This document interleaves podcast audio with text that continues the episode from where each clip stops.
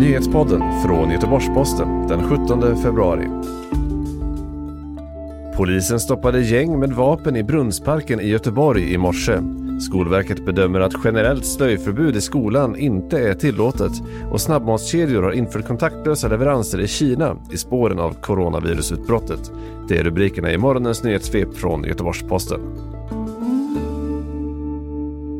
Vid femtiden på morgonen uppmärksammade polisen en grupp män vid Brunnsparken som man bestämde sig för att kontrollera.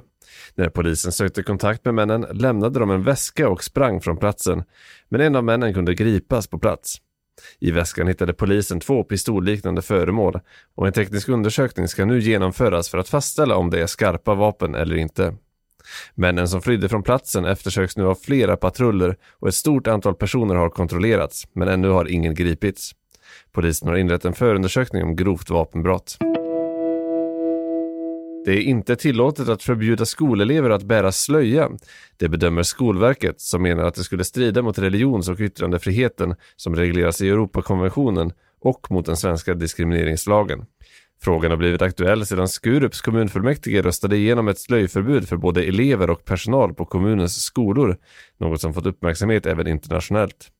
Sedan tidigare har även Staffanstorps kommun fattat ett liknande beslut samtidigt som åtminstone fem andra kommuner röstat ner slöjförbud. I flera andra kommuner bereds liknande förslag just nu. I Kina har McDonalds och andra snabbmatskedjor infört kontaktlösa matleveranser för att skydda anställda och kunder mot utbrottet av coronaviruset covid-19. McDonalds levererar numera maten i påsar som lämnas utanför entrén hemma hos kunderna. Buden ska också desinficera sina väskor, tvätta händerna oftare och, precis som de som tillagar maten, regelbundet kontrollera sin kroppstemperatur för att vara säkra på att de inte har feber.